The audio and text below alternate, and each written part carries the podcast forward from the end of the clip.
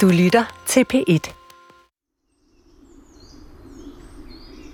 Jeg har været anbragt på to institutioner. Et ved navn Gård, hvor jeg kun var en lille måned. Øhm, og så blev jeg så anbragt her, efter jeg stak af fra det andet. Hvorfor stak du af? Jamen, det var lige til sommerferien, jeg blev anbragt. Øhm, det er ikke det fedeste som en, en teenager at blive anbragt på det tidspunkt. Det var ikke så fedt at gå rundt og se sine venner hygge sig i sommerferien, når man ikke selv kunne.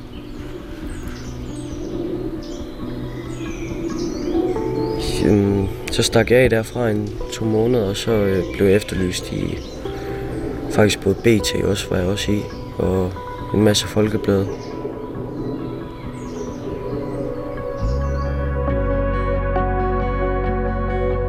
Omkring 500 gange hvert år bliver børn og unge under 18 år anbragt i fængselslignende forhold på en sikret afdeling. Det er en af de sidste udveje i systemet over for de unge, der er dømt for hård kriminalitet, eller er for farlige for andre eller for dem selv til at færdes frit. Jeg tror faktisk heller ikke, jeg fik den rigtige hjælp på det gamle opholdssted. Der var lidt mere frie rammer på, den, på det punkt. Øh, ja, De unge, der anbringes under de forhold, er ofte dem, nogen kalder den hårde kerne. De står for en stor del af ungdomskriminaliteten, som ellers er faldende.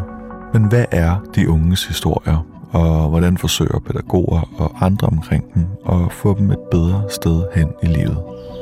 Hvad er det for en hjælp, du synes, du skulle have haft? jamen... Øh, jeg ved det faktisk ikke. Jeg tror bare med det rammerne, at der er en fast rutine herude og sådan. Vi har besøgt Grenens institutioner ved Grenå på Djursland. I de første programmer var du med på afdeling Nord, hvor fem unge bor indespærret bag 6 meter høje mure.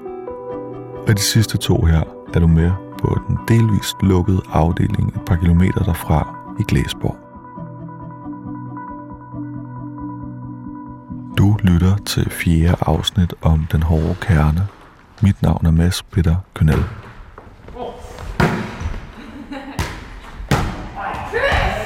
Beboerne på institutionen bor i huse, og det er dem, de unge bor sammen med, de bruger mest tid sammen med. Hver eftermiddag er der en time, hvor en af husets beboere kan bestemme, hvad hele huset skal lave. Det kan være alt fra bag boller til at spille volleyball, som Adam har bestemt i dag. Jeg gider ikke engang Nogle af beboerne er lidt ligeglade med spillet, men gør alligevel deres bedste.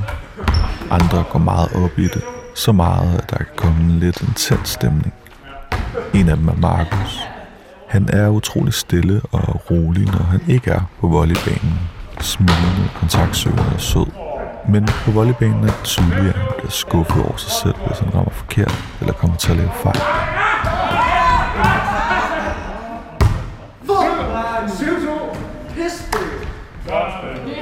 Hvor gammel er du? Jeg er 14. Jeg fylder 15 om to måneder. Nå, okay. Ja, så jeg fylder snart 15. Markus holder øjenkontakt og har et skævt smil. Han har lyst krøllet hår, der er længere på toppen, hvid t-shirt og sorte træningsbukser. Det er præcis et år siden, han blev anbragt på en anden institution, som han stak af fra. Og han siger, at han simpelthen ikke følte sig klar til at blive anbragt på det tidspunkt. Det var ikke det fedeste, og det kom lidt ud i det blå, men øh, jeg gad heller ikke rigtig med i starten, øh, fordi at lige i starten, så skulle på det gamle, der skulle jeg på i, i et sommerhus med to pædagoger, hvor jeg ikke måtte have telefon for eksempel. Øh, jeg synes ikke, det var det fedeste, men øh, jeg gik med til det til at starte med. Men det er ikke, det er ikke fedt at... Det er ikke fedt, altså jo, man kan godt få meget ud af det, og man kan få meget hjælp. Men jeg tror ikke for nogen, for nogen, at det er fedt at være anbragt, altså nogen unge. Altså, man kan selvfølgelig få det mega sjovt ved at være herude. Altså, det, det kan jeg kun... Øh, jeg kan kun sige positivt om det herude i hvert fald. Øhm, men det er aldrig fedt at blive anbragt, tror jeg, for nogen, nogle unge mennesker, vil jeg mene. Hvorfor tror du, at du blev anbragt?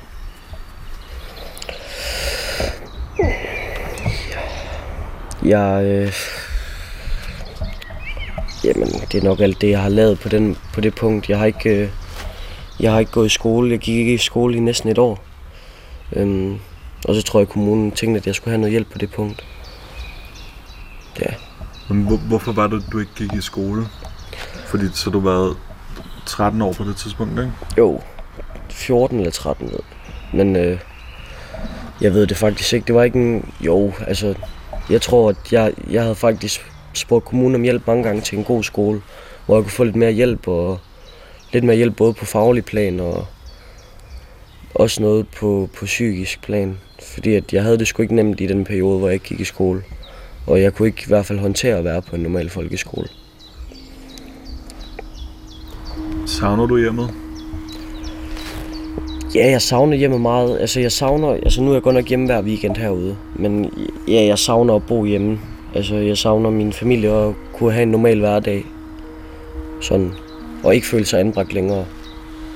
Bare have et, du ved, normalt liv på den måde. Altså, jeg ved ikke...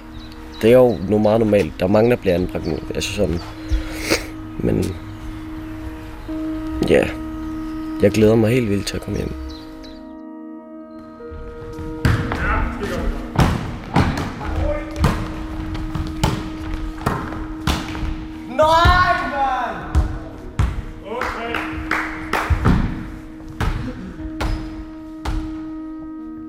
Der bor børn og unge mellem 12 og 18 år her.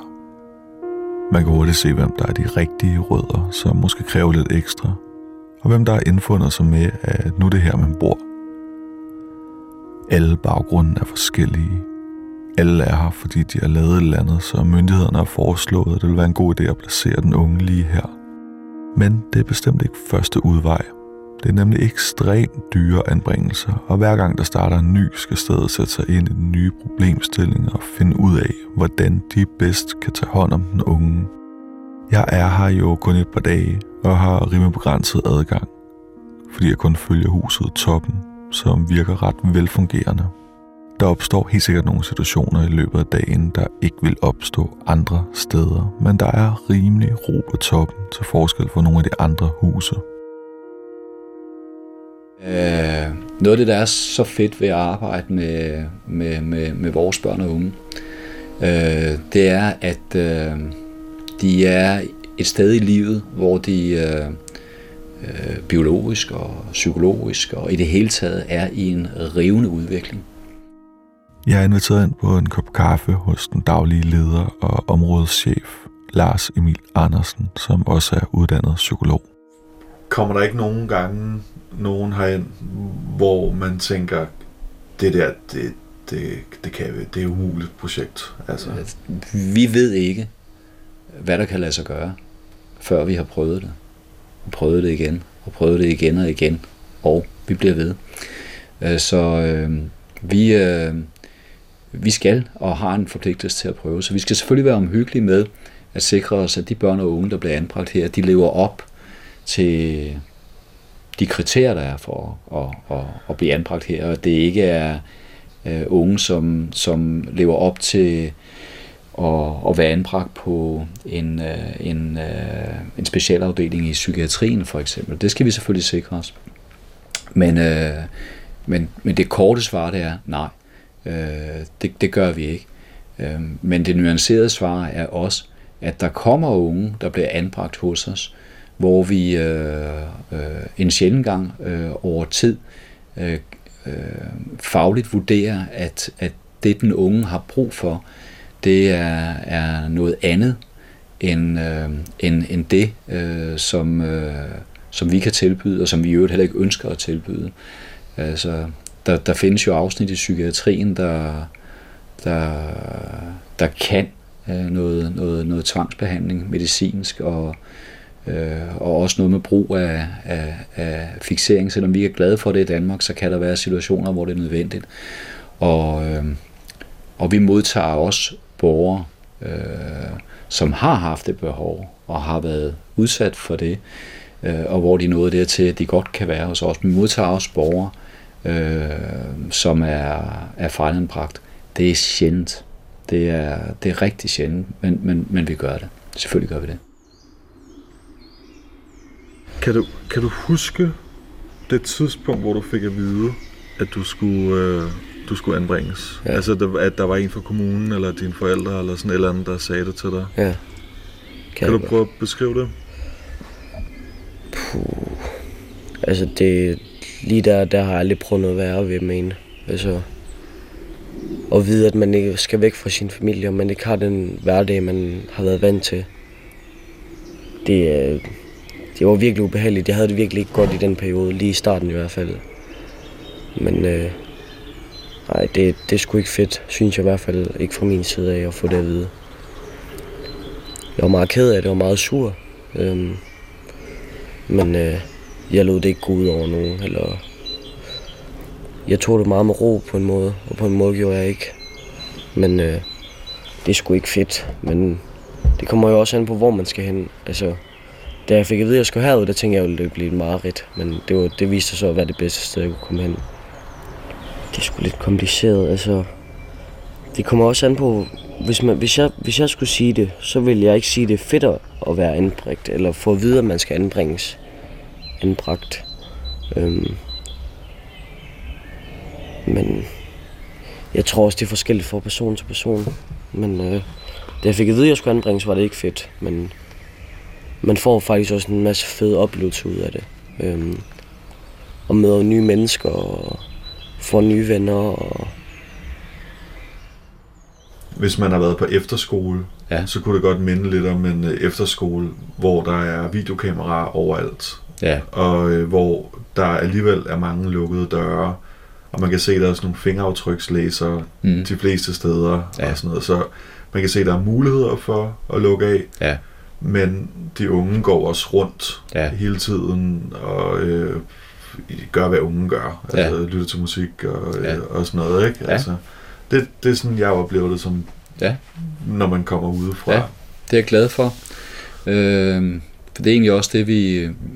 Det er egentlig det, er egentlig det vi gerne vil skabe. Vi vil, vi vil gerne skabe en, en højskole, efterskole, øh, stemning og, og tilgang, øh, øh, hvor vi er, vi er sammen med hinanden, og vi laver noget sammen med hinanden. Og, og det vi laver sammen med, med, med vores anbragte børn og unge herude på stedet, Jamen det skal dels være noget, som, som er attraktivt for de unge at deltage i, men det skal også være noget, de lærer noget af, og noget, de bliver dygtigere til. Øh, Det kan være hele det sociale samspil, der skal, der skal til, når man øh, er i gang med at lege en leg. En leg, der kan hedde volleyball, eller øh, fodbold, eller hvad det nu er, vi, vi planlægger øh, sammen med de unge af, af fritidsaktiviteter. Og så i allerhøjeste grad, hvad skal man sige, deres, øh, deres skole øh, og deres undervisning på vores, øh, vores værksteder. Det er, det er altafgørende, at de kommer herfra med, med hvad skal man sige, med nogle øh, afgangspapirer, som de kan, de kan bruge i deres, i deres videre uddannelsesforløb.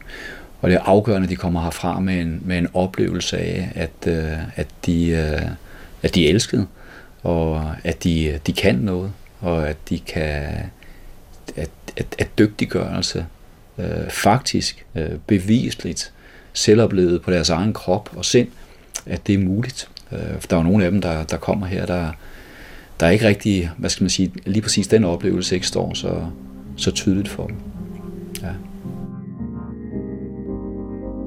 Det er spændende, det Lars Emil siger med, at de unge skal komme fra med den oplevelse, at de elskede.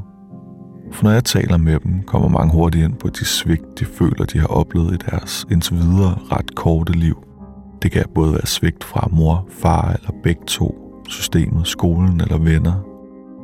Lars Emil taler også om, at de unge skal opleve, at det er muligt at dygtiggøre sig. For det er netop også en udbredt opfattelse blandt de, der bor her, at de ikke følte det duede til noget i skolen. Og det er derfor, de skal godt bare kunne lade være med at møde op.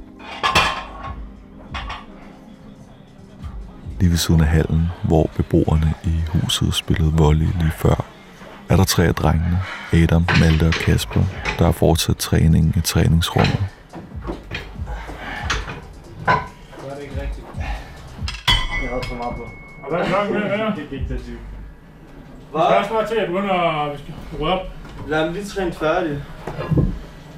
Så lad være med at stå foran mobil og flex foran spejl eller muligt. Hvor mange gange har jeg set ham til Ligesom i næsten alle andre situationer her, er har også en voksen, Thomas, der træner med. Snakken går på weekendens scoringer, og det driller hinanden.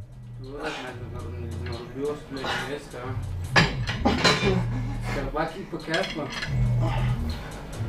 Nu går Sikkert ord. Så ord. Ja. Jeg sagde ikke noget. ja. Som udefra kommende kan det godt være lidt svært at lure nogle gange, om der er god eller halvdårlig stemning, fordi de unge taler ret hårdt til hinanden. Og Thomas flere gange siger, at de skal tale ordentligt og slappe lidt af. Snakke dig de botox-læber, mand. Prøv at høre dig, den der skovsnak, du har over læben også, mand. En af dem, der er lidt ekstra på køre i dag, er Adam, som du mødte i seneste afsnit. På et tidspunkt går han hen og tager sådan en æske til en iPod. Det er Maltes, og han opdager det ikke. Adam går tilbage på cross-traineren og kigger hele tiden med et lidt skævt smil over til mig. Og det går op for mig, at det nok er min og mikrofonens skyld, at stemningen diger. På et tidspunkt siger Adam, at han går, og på vej ud af døren kigger han på Malte og spørger, forresten, hvor er den æske? Og løber. På. Et splitsekund har Malte et kosteskaft i hånden og forsvinder ud af døren. Alle! Vi er lige øh, lidt mere opkørt, end hvad vi plejer at være.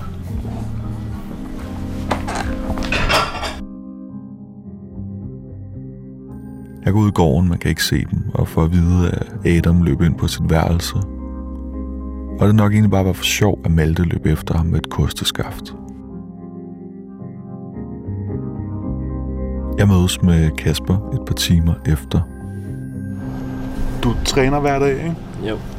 Hvorfor? Øh, fordi jeg har altid synes jeg var lidt choppy mig selv, sådan at, så jeg, kan, jeg vil gerne prøve at have sådan en rigtig, rigtig flot krop.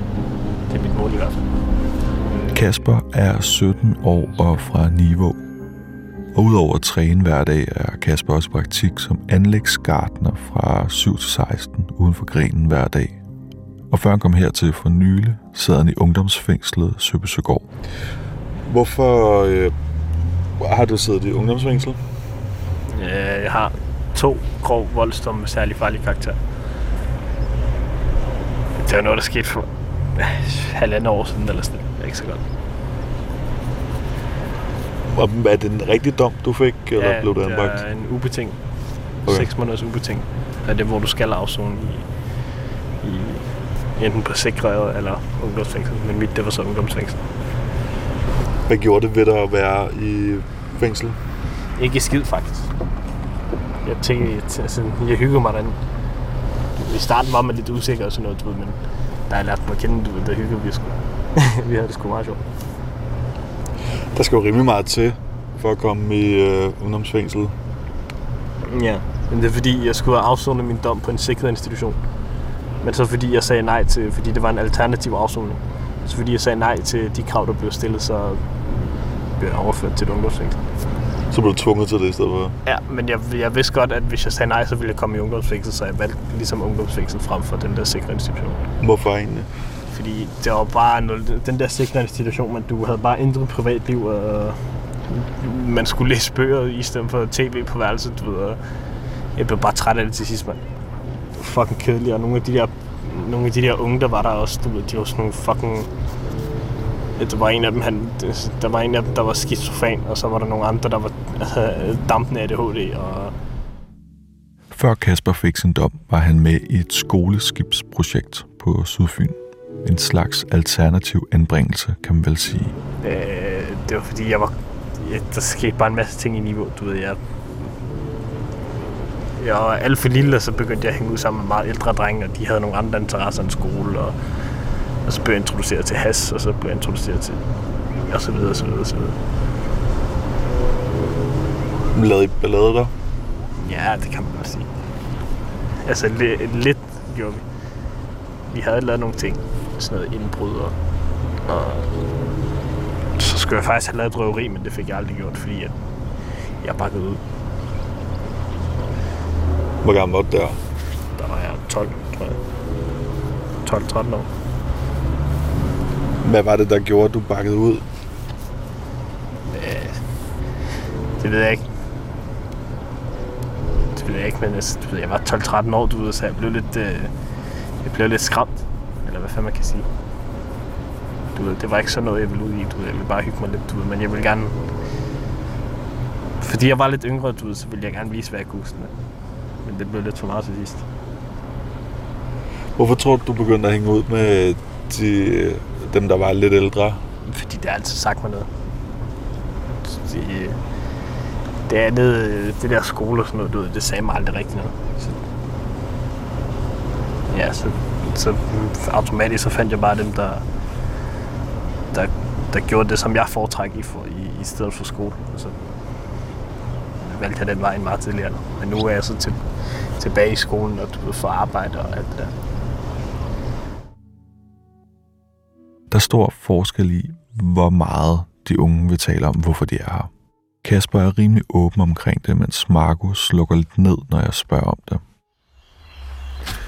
Taler I øh, indbyrdes, altså dem, der bor her, ikke?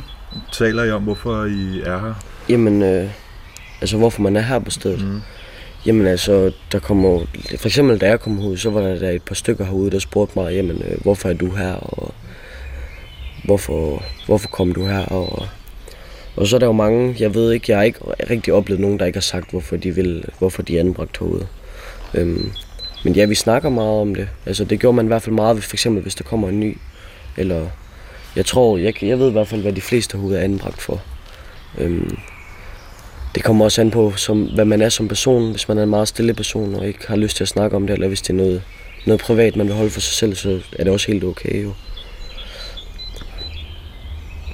Hvad siger du, hvis folk de spørger dig? Jamen, øh, så siger jeg, at jeg kan gå i skole lidt tid, og jeg har haft lidt problemer derhjemme, og så har jeg haft lidt misbrug. Det er nok det, jeg plejer at sige sådan. Og så kommer der ikke så mange spørgsmål til det. Hvad for misbrug er det, du har haft? Det er, det er hashmisbrug. Øhm, over en lidt længere periode. Øhm, det var, Har du fået hjælp herfra? eller? Ja, det var efter jeg kom herud. Fordi så var jeg herude i lang tid. Så var jeg herude en, en måned.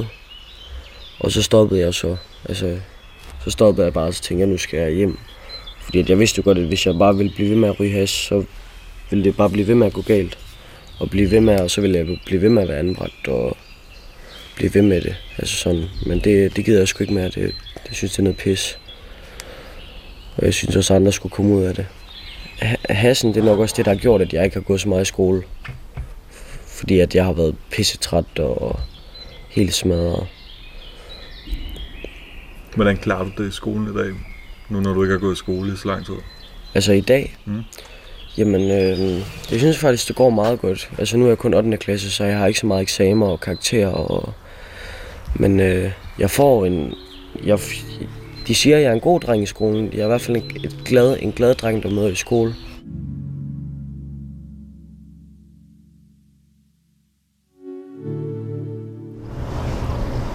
Hvornår bliver du 18? Ja, 11. december. Et halvt år, cirka.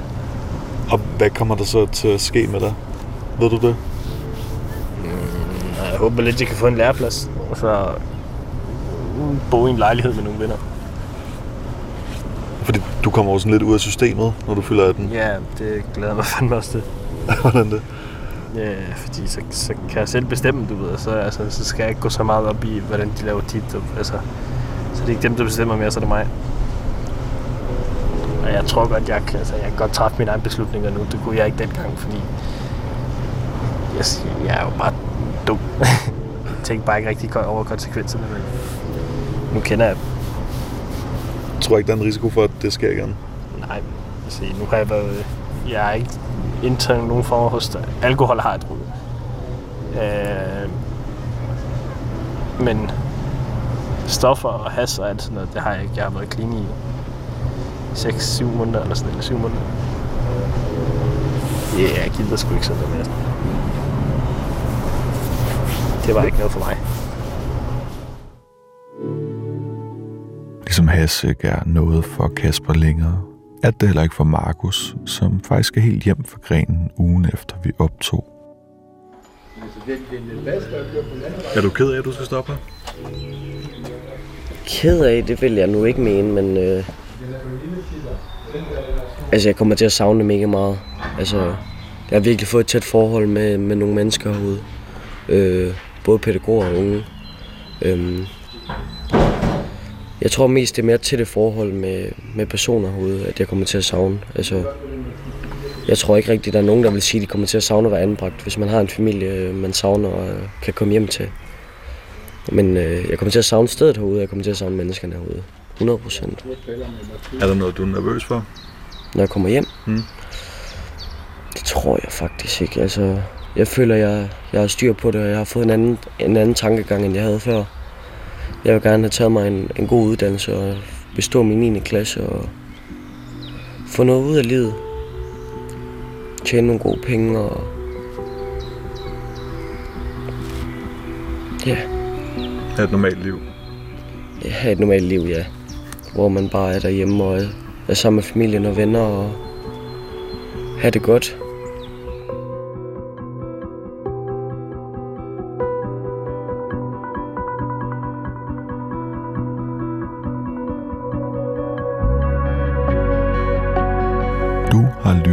Til fjerde og sidste afsnit af Den Hårde Kerne. En reportageserie fra Grenens institutioner på Djursland om nogle af de unge under 18 år, vi som samfund spærer helt eller delvist inden, fordi de er for farlige eller for udsatte til at leve frit. Tak til Markus, Kasper, Victoria, Adam, Tommy, Jannik og Selina, som har delt deres historier med os. Hvis du har misset noget af de tre første programmer, kan du altid høre dem på dr.dk-baglandet, eller der, hvor du hører dine podcasts. Redaktør er Rune Spar Gertsen, og programmerne er optaget og tilrettelagt af Nikolas Durup Thomsen og mig, Mads Peter Kynel. Gå på opdagelse i alle DR's podcast og radioprogrammer. I appen DR Lyd.